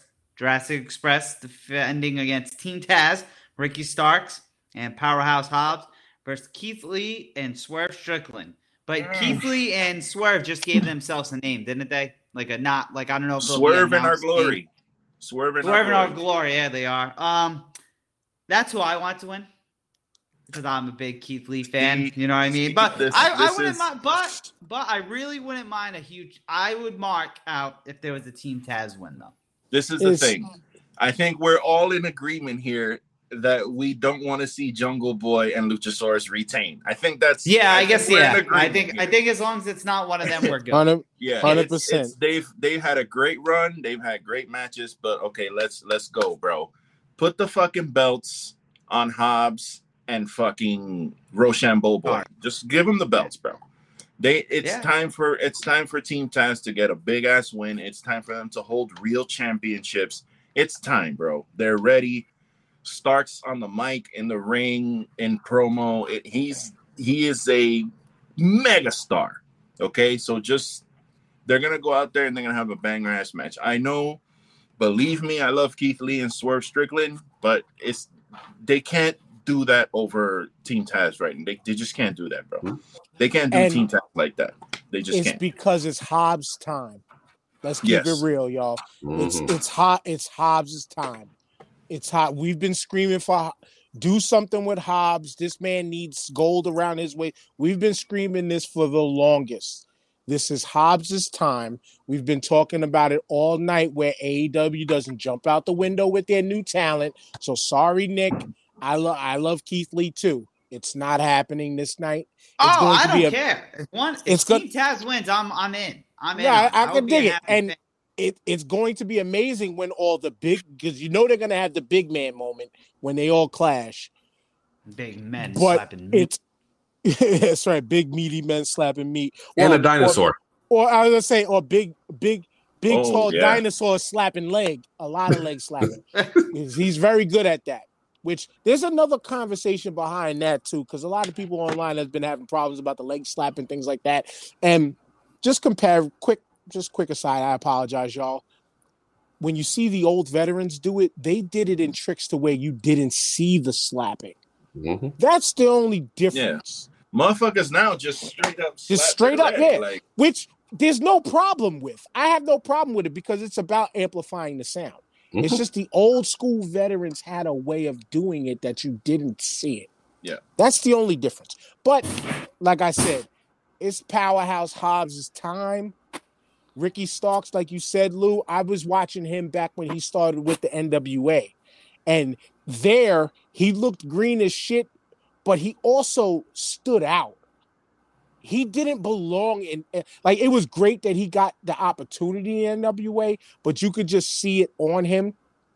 he was That he did bigger. it- He was way bigger than than that show. Yeah, he you could see it that he Hell looked yeah. way bigger than the show. And it was just from the shiny of Paul's his body and the gear. It just didn't it didn't it didn't translate for NWA. And even promo style, he didn't have the promo skill that he has now in the NWA. He was green as shit on the mic then. Now, like you said, mega star. But to me, it's more about Hobbs. We got to see the homie win. All right, yeah. And then next, we kind of hit on this one a little bit, but we can obviously still go into some more detail for the AEW Women's World Title. Thunder Rosa defending against uh, Serena Deeb. I'll start with you guys. Who wants to kick We'll it just- first? Who we got? Well, we talked about it. All we really Yeah. have to do is just give official picks, and I'm sticking with my Thunder Rosa pick Same. because I love her. Thunder Yeah. Rosa. What about? I honestly, I, I, I think Rose is going to keep the belt, but I, like I said, I would not be shocked if they pulled the trigger on Deeb. Like, Yeah, I I agree. would not be Yeah, shocked. I just I just think in between this quote unquote injury that we don't know if she actually has or not, and what they've done with Serena Deeb over the past few months with her like open challenges, her battles with Shida where she's won. She's they've built her up to a point where she's super credible as a threat and she's a technician. I think she's gonna just work on a body part and she's gonna end up fucking wearing her out, man. I think she's gonna win the belt. Yeah, I see. I see Serena Deeb maybe end of the year or next pay per view, like like Okay. y'all, y'all mentioned, Brian. Like comeback. Let it let her have another comeback run, professor her way through the top, then she'll get it. Hell, I'll even throw a Fighter Fest because I don't I don't know what comes between Double or Nothing. Is it Full Gear is the next major paper? No, all out. So all out. All yeah. Out's So, like the All next Out's after big this. one. so so I would say maybe Fighter Fest in July because that's when they usually run that show. So uh, I can see that or like a Battle of the Belts, maybe. Yeah. Has there been a title change at one of those yet? TNT, right? Didn't Cody win it or lose it? Uh, at Sammy one? Guevara, Guevara, Guevara technically won like an interim title, and Yeah, um, that's what it uh, was. yeah. Yeah. And you gotta And remember the, the thing with Thunder Rosa is that she's so fucking super completely massively over that like her losing the belt is not like it's gonna suck because you know she loses the belt, but it's not gonna hurt her in fucking any way. Like she's still Thunder Rosa, bro. She's gonna have a huge audience there for her. Because if you guys have been to Vegas before, Vegas is very like, you know, Hispanic oriented, like Mexican and everything like that. So she's gonna have like a big following there. Like, you know what I mean? Because that's why a lot of the times boxing's in Vegas. One, because it's always been in Vegas. But two, like when Canelo fights in Vegas, man, you see the flag, they, they go nuts over there. So I wouldn't be surprised to see something, you know, just as similar in my opinion. And then the main event, Hangman Adam Page, you know, which we spoke on his title reign earlier, but we didn't get into like the storyline really. For CM Punk, um, I think this is Punk's time. It's Anyone differ? clobbering. Anyone think Page? It's it's clobbering time. Yeah, y'all know where I stand on this one. I said it before, and I say it again. This is this time is Punk's. It's Punk's time now. Uh, it, it is Punk's time now. Just because of the way I felt, uh, uh, what's name's uh, reign has been. Is it going to be a great match? Yeah, it's gonna. Is it going to be a little slow in spots because uh, Mr. Phil Brooks has still got to. You know, he he- he's he's not as fast and quick in the ring anymore but I I believe it's his time now. I, I believe we're gonna hear cult of personality or something different at the end of the show, and he'll win because of the Owen Hart Memorial Tournament. He's gonna win, not with the GTS, but he's gonna win with something that one of the Hart brothers did. that pop's gonna be nuts. Mhm. What you got, Awesome. Brian? What you think? Crazy. Um, I, I I went back and forth yesterday, and I tried to like explain both perspectives on this. But to me, ultimately, it is CM Punk's time. I've been saying this from day one of AEW's inception. They are the brainchild of what CM Punk's pipe bomb was explaining to the world. There are other options in the world, and another option that he always wanted was created when he wasn't even around a company that allowed people to be measured by their skill, by their ability to go out in the ring and entertain you. Yes, being on the microphone is cool and to talk people in the seats is, is a thing. But at the same time, when that bell rings, you got to be out there and show up and show out, whether you're at the beginning of the card, the middle of the card, or you're in the main event. And AEW has become somewhat, I'm not going to say fully, but somewhat of that embodiment in what we want on a televised pro wrestling show. Because based on what I hear here from everybody here, it's a product that we're all very passionate about. And none of us are really finding anything to fully get angry about and complain or universally say some shit sucks. Like this isn't a I hate to throw shade at WWE here, but we're not sitting here spending 20 minutes bitching about Dana Brooke running around with a 24-7 title. You know what I mean? It's we're talking about Hey, she look good happen. doing it though. She does. Trust me, she does. But you know what I'm saying? Like, we're not sitting here debating on those things. We're debating on con- like continuity. Like we're we're talking about what's gonna happen next with these storylines. And we're all able to look at either side because either side, either outcome is something that we can all believe in. You know what I'm saying? Whether it's MJF or Wardlow, whether it's the loot, uh, you know, uh, Death Triangle and House of Black, or the Bucks and the Hardys, Like we could see either way working. And to me, CM Punk winning this title on their third year anniversary, like I said, this is the show where Tony Khan is going to put his stamp of approval on we are here, we are AEW, we are legit. CM Punk winning that title to me is a must have. Because you mean to tell me in year four of this company, you can get CM Punk versus Samoa Joe part four, where CM Punk never won a match. You're gonna get you're gonna give me CM Punk versus uh, Bryan Danielson, a match that never truly happened in WWE. Nobody's talking about Great Balls of Fire or Great American Bash. Nobody cared about that one off. You mean to tell me we're gonna get those two guys in a truly built storyline? Hell yeah. We haven't even talked about Kenneth, who's sitting at home recovering from seven different surgeries versus CM Punk. We always said, uh, yep, Jon Moxley too. There oh, that would be great. There are so many names in AEW right now that we all sit here and say they're not up to date yet. They need to be moved up. They can do this. And there are legitimate stars that we see, and we're not getting that currently with all due respect to Hangman Page. We're getting phenomenal matches, but we're not getting that run where fans and the world are buzzing. There are lots of storylines and and those storylines exactly. There are a lot of people on that roster who are just one level below where they should be for this company to truly expand and blow up. And with a name like CM Punk, a name names like Samoa Joe, Bryan Danielson, Jon Moxley, like, like we can go through the list. CM Punk holding this title, especially at this show, to me, is a huge, huge, huge thing for AEW. So I have to go with CM Punk. What you got to even even connecting the dots though with the ROH situations and bringing all of that home, Lou. Like that's a lot. And now they have the footage. They yeah, now have the I'm footage. It's like I know Tony Khan is like chomping at the bit to have that shot of CM Punk on the turnbuckle holding that fucking big ass belt up with blood on his face as the champion. Like I, I you need that. AEW needs that big fucking star having that belt. And when I first because I talked about this on other shows, and what I was saying was that okay, yes, CM Punk is gonna win and then put that bitch right on MJF. But now I'm a little. I, I actually want to see some of these some of these matches now that you've called out because now I want to see CM Punk go on. Like, doesn't have to be a long run. You know what I'm mm-hmm. saying? But I definitely want to see at least two of those matches. I want to see those because I don't want to see him just come and just drop the belt to MJF. Even though if he loses the belt, it should be to MJF 100. percent Um, but I definitely want to see. Damn, I really want to see those matches now. Like, I really want to see Moxley versus. I, I think now. he's gonna go at least one whole year with the belt. I think he's gonna I, at least. I'll even throw this out there really quick, and I'm sorry to interject, but no, if you notice at MJF's record this year, he has a losing record. In AEW, wow. the year resets. Yeah, that's right. Yeah, yeah, yeah. At the beginning of the year. So, and him and Wardlow, that story cannot be done. And we can keep MJF away from the world title picture. Throw him in the TNT yeah. title. Throw him and Wardlow in the TNT title picture. Yeah. Keep that little feud going while Punk is getting those huge box office names.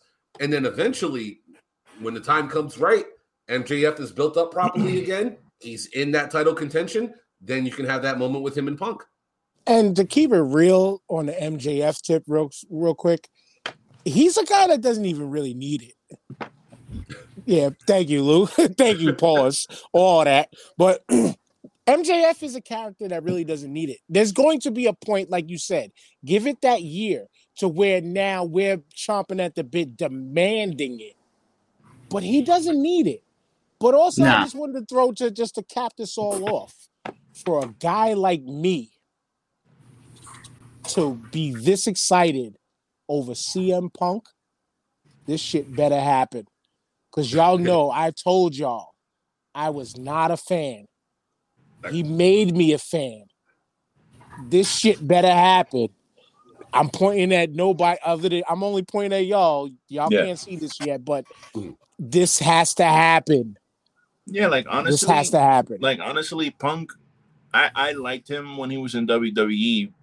I really liked him when he was first in ECW, like in that that fake ECW shit that they'd had. Oh yeah, it was different because he was different. I had no clue about ROH at that time. I wasn't watching ROH at that time. I didn't know shit about it. Um, I didn't know he came from there. I didn't know any of his shit. I just saw him there, and I was like, "Who the fuck is this? He looks like a fucking punk." and his name is Punk. Like, what the fuck? and I just grew to love that guy because he just looked so different, and he was doing different things, and he was using Anaconda Vice as a finisher, and I'd never seen that before. Um, but I, I, I, when he came back, you know, it was very exciting, and I popped, and it was great.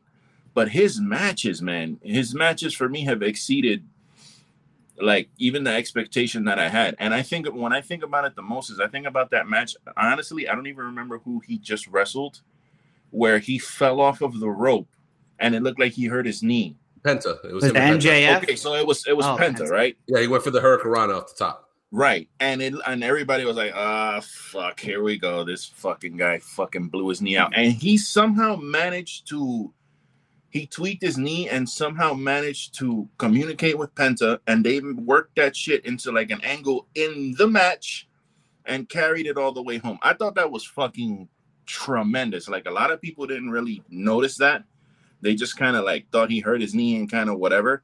But they Yeah. literally worked that into the fucking match mid match and, and worked it out to the finish. Like I, I and just- then that's incredible to me. yeah, That's and then the I'll last give- pay per view, the last Uh, pay per view, I get it. Punk, I liked what he did with the ROH with the theme and the the, the you know his outfit. I guess he was, but for the love of God, I'm never one to criticize what wrestlers wear. Punk wears wear like your trunks. Don't wear the pants. The pants just don't work for you, Punk. I had to get that off my chest quick. Can I? If I if if you if if he comes out and I see him in pants, just know I'm figuratively I'm doing this. I'll be singing Cult of Personality, but You doing like you like you want Punk in his mantis? yeah. Here, here we go. Here we go. them Can, panties on. can I? Can I help y'all bust that wrestling nut real quick? Yeah. Here we go. Here we go. Uh, as, as much as y'all know, I like pause. Yes, thank you. Uh, as much as I love to fantasy book and pro wrestling, right? And this is how my mind works when it comes to AEW. They do go back to a lot of things that a lot of fans, and I'm gonna Nick, and I'm not singling you out for this, but the type of fan that you were as a WWE guy and stuff, there's a lot of stuff that AEW calls back to that you've never seen before this is why I could see Punk winning and going on that nice little spurt with all those guys and going back to all that and keeping MJF for later on. I said reset at the end of the year, right? So MJF would have to start off new to try to build up in contention. MJF wins that title next year. What year is next year? 2023. What year has he been talking about for the longest time? 24. 2024. MJF wins that belt and holds that bitch hostage. Hell, he can even come out and sign his WWE contract on the AEW title. Where do you think he got that idea from? CM Punk. I can totally see them trying to go down this road again. That'd be kind of cool. I'd like to see that. I Wow. like I like stuff like that when you kind of don't know if it's actually real or not. Like you know Mhm. what I mean? And Like, 'cause when MJF's been whole- playing when- it up this whole time. Oh, That's Yeah, why I don't. did That's why I don't understand these like WWE people who like just hate AEW, and it's like, man, how could you not enjoy like if you if you're not a fan of the quote unquote flippity flappity wrestling? Okay, I I understand you don't like that shit, but how could you not like enjoy all this like unknown, like you don't know what's gonna happen with MJF Nope. and this and that? Like, I don't understand how you can hate. Like, it just I doesn't make sense. I will give you that answer once again. This is no disrespect to you, Nick, but the level of wrestling fan that is out there today, all the quote unquote smart marks, the ones that know everything, are all around our boy, follow the names, age range. They're all mid to late 20s to where all they grew up on was WWE because WWE was the was only nothing else. really. yes, and like I said last week, no shots at Impact, but WWE was the only major company that you could turn on free TV that Yeah. you didn't have to go search for, and they were developed as fans from that point on.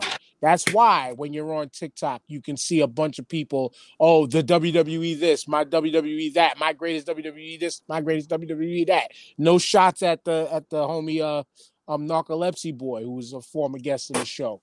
Mhm. He mentioned it on here the first time we had him on. He grew up in that era. That's why a John Cena would be his greatest ever. Right. Many, many, a lot of young people, especially a lot of TikTokers, they look at Ric Flair as overrated, but don't understand the history that that man did because they grew up on more of the flippity floppity tip toss and loop de loops all around in the ring, and and and WWE product. So it's it's an age range thing. It's the it's the Yeah. they have. Uh, but I also to count to counter that, Mhm. I think because I like to think I'm not biased to anyone. You know what I mean? Like I no, but watch it's, both. Nick, I enjoy. it's not about No, no, being no, no. biased. No, no, no, no. But what, what I'm saying is, what I think the problem is, and it's age, but it's nostalgia. You got you old folks. That's a big part of it. You guys got you old folks who are like, get off my lawn, and this ain't this, this, this, and this, this, and this, and that. Right? No, no, no. Mhm. Hear me out. Hear me out. Hear me out. Hear I'm me out. listening. I'm listening. I got something for that too, but go, go for it. I'm listening. And then you got the young people who are like, no, no, no, like to all the all, all the bashing and everything you guys are saying there. Mhm. What people are gonna realize is times change. Mhm. Ric Flair and all that, that's gone. Like I'm all about it. I think it's good, but that's all gone. You're not gonna see this guy going from territory to territory doing that anymore. You're going to see what is currently on TV, and that's where it is. Because I, I respect the nostalgia like everyone else, and I even go back and watch some of it. But people gotta let go of the past. You got it's, it's like an you- ugly. It's like an ex girlfriend you used to love. You gotta let go. You gotta let go. But here, but but but here's the thing, Nick. Here's the thing about that. Exactly to what you just said. The older guys, you could look at us three here, right? The older guys, a lot more of the wrestling fans, like I compared it to hip hop last week. A lot of the older fans of wrestling are not the get off my lawn types because those who love it actually appreciate everything else that's going around with it. We wanted W. No, here's the difference. We wanted WWE to be different again in a in in some er- respects of yeah. A lot of us of the 40s age range, we love the attitude era to a certain point, but on on the internet, because the internet is a young mer- young person's uh, world. A lot of the younger crowd is the more get off my lawn. This isn't WWE, exactly to what Lou spoke to a little while ago. There, it's a lot of the younger crowd, to be honest with you, because you you know we're all we're all neutral parties here. You know this, and, and I'm talking. Mm. I'm even talking for all four of us, not just talking us older cats. Mm. We are of that neutral crowd that we love pro wrestling. Do we call out WWE for a lot of their shit? Yes, we do because we know they can do better than what they're delivering. And that's why I think it's more. It's not get this shit off, it's get this shit off my TV because we know you could give us better than that. We're not truly screaming, give us the attitude era back. There are some people that want that. We're not truly screaming that. We want them to be better, but we sit like we did here when we thought uh uh WrestleMania Run It Back was gonna be shit. We gave it the props it deserved because it was an amazing show. And and, and again, from maybe maybe my algorithms tell me different, Nick, Mhm. but my algorithms are the ones that tell me it's a lot of the youthful cats that it's WWE because that's what they grew up on. That's what And- they know the most. And I want to Well, jump my in on that. algorithm says you're a goddamn wrong. But, oh, but Nick, I, I do want to add something to that, right? And and this is where, and like I said, this isn't a bad thing. But like Dan was saying, for like a good portion of 20 years and the 20 years of your life, WWE was the only game in town. By that, based on the fact that they bought out WCW and they ended up buying the rights to ECW, which were their two main competitors. And prior to that, shutting down AWA and shutting down all the other territories. So WWE, for a good portion of not just your life, but ours as well, had the ability to, and back to wrestling, control the narrative of how things are perceived. Like, like on Busted Open, it, it's a funny debate because this happened on Busted Open, and Dan, I know you listened to, so you probably heard wind of this. The argument of whose world title reign is it? Is it John Cena's world title reign or is it Ric Flair's world title reign? Which one are you truly celebrating? And based on your pick, will determine how you're truly uh, how you're truly looking at it. Because one person mm-hmm. could say WWE quote unquote owns it all, and if you look at the history books in WWE, only one person is truly a 16 time world champion. That is John Cena. But at the mm-hmm. same time, you can look at it and say, well, Ric Flair's history and its lineage of its of his title reigns are now owned by WWE. So what does that mean? That means he's also a 16-time world heavyweight champion. But when you look in the scope of WWE, Ric Flair is only a two-time WWE champion. So whose world title reign are you really trying to break? Are you breaking Cena's or are you breaking Ric Flair's? You can argue either side. But the fact that there's an argument on either side just goes to show you there truly is a divide. Because us old school fans will say, technically it is Ric. But but if you look at the history, and I know you want to talk about championships and credibility. Well, you stuff, segue it into it perfectly. Yeah. And when you talk about like world championships and stuff like that, you can look at it as, you know, this generation grew up seeing John Cena. So most of y'all only know what John Cena did. Some of y'all, and I'm not talking about you, I'm talking about this type of new school generation. And like Dan said, I see it on TikTok as well. We're, we're in the same TikTok circle when it comes to stuff like that. Um, we see how these younger guys are looking at it.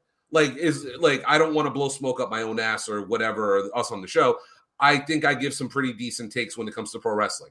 I don't put it out there because to me, it's like it's not worth a debate sometimes because I can have an intelligent conversation like we're having right now, but uh, there'll always be that one person like, oh, what the fuck, you don't know what you're talking about, and all this other shit, or like like somebody t- talked about how Undertaker is overrated. It's like, no, motherfucker, we will never say the Undertaker is overrated based on the mm-hmm. fact that the history that this motherfucker has shows me he is a legendary status. Whether they never agree- seen me mark, they never yeah. seen me mark. You know what I'm saying? Like, there's a lot of shit that you've never seen. You're only seeing what one company is portraying to you. The fact that it's even called the Attitude Era is bullshit because it was truly the era of the Monday Night Wars. But WWE doesn't even call it the Monday Night Wars because that's giving too much credit to WCW. That's why they refer to it as Attitude Era.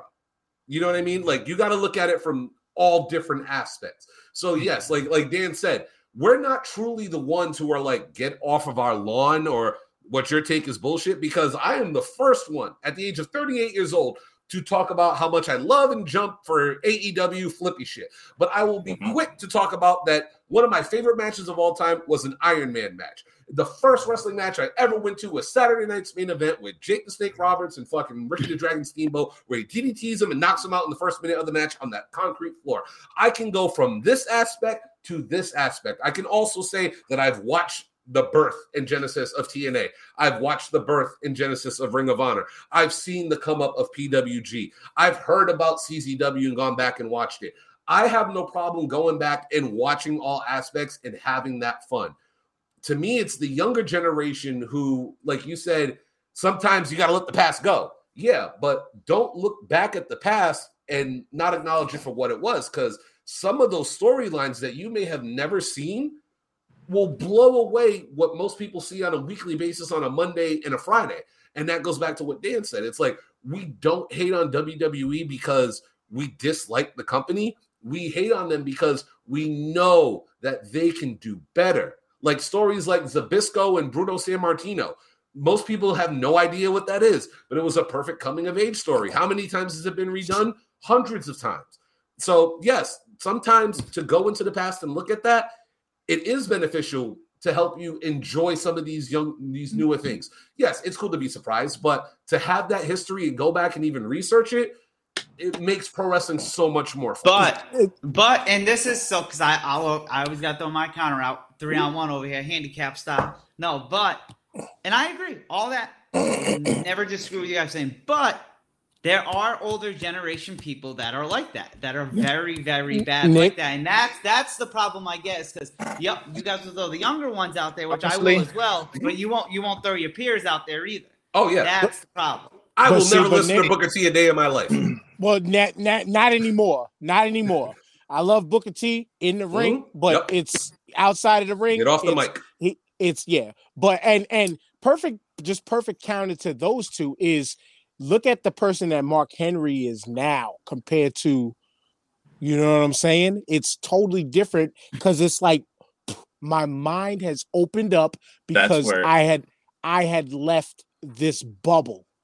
Yeah. I had left this bubble, and that and that's what it is. So, Nick, it, the the point I wanted to throw to you before Lou makes his comment was, we know it ain't all of us. Just like how we like to say, we know all white people ain't racist. We know all black people don't live in the projects and fucking eat chicken. And I know black folks that hate watermelon. You know what I'm saying? Like that's not to take it I there, I, but love, that's- I still love chicken and Yeah. watermelon. I ain't yeah, so, so do I. But I'm not I'm not trying to take it there. But if you understand what I'm saying, we know it's not all of us. We know it's not all of us. But you got to call your peers out because you'll call Yeah. out the younger. No, but not the hundred older. percent. Oh, yo, and especially as I tied it to hip hop before, I'm the person that tells yo, yo, you don't it. The radio era of rap right now has surpassed you. There is shit out there of from people that are doing the style of music that you like. Stop being a hip hop lazy and get back to the essence of the culture and go back to digging. But that's what I preach to the youth in professional wrestling fans. You have to go dig a little bit. And with places like the WWE network, which in my opinion on Peacock has turned to shit because on the old network, Oh you yeah, had so you- much better on the regular network. Yo, you had tons of AWA. You had more than two seasons of Smoky Mountain. You Mm. had more than all these other mid South, and you had a place to go gain and obtain the history on this if you love this the way you say you do. Not calling you to be the historian that a Brian is, or like I would be, or like Lou would be. No, no we're not telling go back and Mhm. memorize what happened in Jerry the King Lawler's feud. Go back and, I would implore y'all to go back and look up the first concession brawl that that Jerry the King Lawler was in with I think the honky tonk what before he was the honky tonk man and other people. I would implore y'all to go see that because some people would say that's the origins of hardcore wrestling. Mhm. I implore y'all to go watch what goes on in Japan from deathmatch to New Japan to All Japan to Big Japan to No, All Japan. FMW All to Japan. Wing to you know to Wing to go go Man, I gotta quit my job. you know no no you don't, but you don't have to No, It's the beautiful- it's Lou it's the beautiful thing that we have called YouTube a lot of the this shit is there honestly, right here. All you like, gotta I do is don't- click Uh, this. It's it, that's a perfect point because I don't like you guys. You guys have all brought up great points, and in my original statement, it's like when I say these people, like I don't understand why they hate it, and I think honestly, it has a lot to do with tribalism. Like you get attached to just one thing, and then like you don't care. Like I, like I've told you guys before. Um, Brian, you, I don't know if you've heard this, but my my cousin, he's like my brother. He he he used to love wrestling Mhm. when we were younger. He completely got off of it for like 15 years. Now he's just come back because of WrestleMania. He's heard Stone Cold was coming back, so he started watching here and there. Now he's telling me he's hooked. Well, he told me he was hooked like a couple weeks ago. Now he's already getting frustrated with WWE's booking. Like he's already getting frustrated. And I'm like, and I'm like, I told you from jump. Like, I tried to warn him, like, listen, it's you're gonna be seeing, you know, repeats of things. You're gonna be seeing same matches. It's, it's you're gonna have to, you know, get used to it or whatever. But he just refuses to watch AEW, and he refuses to watch it because he's like, ah, I don't know anybody over there. And I'm like, it, it, it's just I don't know what that thing is that that people like. You like wrestling, but you won't watch something else. It's like, oh, I don't have time to watch that other one. I, I don't want to have to be watching that and then watching this and then watch. And I'm like, bro, you don't have to like watch and memorize everything. You could just Mhm. dabble. You could just watch YouTube a, a clip or something just so you could get a taste of something else. And if you like it, maybe you should watch a little bit more of that and less of what you don't like. But you don't have to like shit on it because I'm super critical of WWE and I'm critical of it because I've loved it for so many years and grew up on it that it kind of pains me to see these tremendous performers on the roster just lose their job and like I see so many storylines for them that could be had and now they're jobless and they're on the independents or they go to somewhere else and it's like you WWE right now even as small as it is has a tremendous roster of fucking athletes but their booking is shit. And it's okay to say that and still enjoy the show for what it is. Mhm. I'm not hating on the show. You know, I'll say my piece. I will also say shit about AEW. I hate how they fucking it's like this every fucking week. Okay, go match over, promo, promo, promo. Excalibur's talking like the fucking micro machine man, trying to give you next week's show. Jade Cargill versus. It's like what the fuck? Like, wh- why are you doing that? Like, why are you doing that? So, like, I I'm glad I'm not the only one that thinks Dynamite sometimes has way too much. Yeah, it's it's, Yeah, it's way too fast Tries to, he tries to throw so much shit at the wall, and it's like so fast. It's it's just there's things that both can work on, and it's okay to criticize while enjoying it. But it's just the people who are like on Twitter, and I think that's a big part of it too, is the social media part of it. It's like once you start interacting with those people, that's all you're gonna see. Because Yeah. that's what the algorithm's gonna give you. So you're just gonna get inundated with it, and that's a problem too. So It's the know, kind of of. Brian. Let me It's- Brian. Let me ask you this because we talked about this last week. Uh-huh. Do you think the cool thing, quote unquote, cool thing to do, because you see it on Twitter and on all social media, is to shit on whatever's going on? Yeah, that's everything in the world. It doesn't matter who it is, it doesn't matter what's going on. More you'll draw more clicks being negative than you will being positive. And that's why I That's say when it comes to when it comes to like like I said, when it comes to these tapes, right? Like I I'm not like obviously I don't get paid to talk about pro wrestling. I do this because I love professional wrestling. I love to talk to people about professional wrestling. And I love having a good conversation about professional wrestling whether it's we agree on something or we disagree on something, whether I'm on one side of the fence and you're on the other, having a good conversation is cool to me. You know what I'm saying? It sucks when you have that person that doesn't understand the conversation that you're having. You know what I mean? Like I, I was in the debate league here in Rhode Island. I don't know if you remember the Rhode Island Urban Debate League when you were here, Nick, in high school and stuff. I, I Yep. rank I, I was in third place in third place in the state in like 2003 in the state of Rhode Island. I'm mad. Yeah. Nerd. So I I don't judge me. Nerd. No, but but like I enjoy going back and forth and like analyzing things and like going into deep thought about things at sometimes, whether I'm fully knowledgeable about the situation or not. You know what I'm saying? But I love having that intelligent discussion. And to me, it annoys me when I'm trying to have a conversation, like say the four of us are just vibing right now, right? Then a random fifth person comes in here and it's like, no, it sucks. Why does it suck? Because it sucks. Tell me why it sucks. It sucks. RBR. You have you have nothing to say to add to the conversation. You know what I'm saying? Like I'm not, I'm not saying I'm not talking about Rob, but I'm just saying in general. Woo! I'm just talking shit. Wow. I'm I, I, I love threw you. a- Rob. Nick I just threw you, a shot.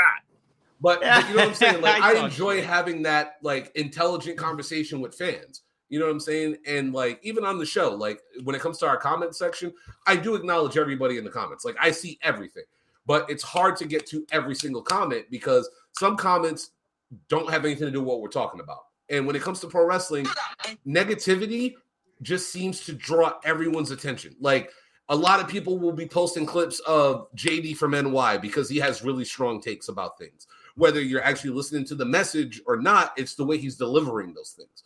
Same thing with Joe Cronin. Like those guys will get a lot of clicks because of the way their, you know, their hatred appearance gets people to draw in. The same way with uh, Jim Cornette. I'll throw Jim Cornette out there because he's a controversial figure. He gets a lot of clicks because everyone's waiting for him to shit on something. But if you're really listening to what he's saying, yes, he's shitting on it and having fun with it, but he's also breaking it down for you to be like, look, I'm shitting on it because of this. If they'd done it maybe this way, it wouldn't have looked as bad. Or But- if they prepped something this way, it wouldn't have come off as bad. Go ahead, Derek. Jim Corn Jim Cornette though is a different animal in all of this. And Mhm. we'll curb we'll we we segued away from the Animal, belt talk. animal We'll being say the key word. yeah, we'll we'll segue the belt talk to another episode, but because this this worked out great, this type of conversation. Um Jim Cornette is a different animal because Jim Cornette also displays he doesn't like his wrestling if you can't say nigger in it, if you get what I'm saying. Mhm. He's still he has No, that- to be honest, no, I don't pay attention to him. And you just Well, said a word that I don't say. Or, no, right, So no. right, right. Uh, You no. can't. You know. Yeah. You know. You can't say that word. That's excellent. You gotta you gotta beat that on the on Right. the edit. But but but hey, this, this is me. But a person like Jim Cornette, who has is is the professional wrestling historian. There's no ifs, ands, or buts about it. There's Yeah. no denying it. He is possibly the greatest. There's a fucking there's a- I can't show y'all giant mosquito. Excuse me, recording. Uh, but freaking Jim Jim Cornette. Jim Cornette though is the ultimate uh get off my lawn type is what I was trying to get to. He is the ultimate. It, it it it was done this way. Professional wrestling should be done this way, and that's it.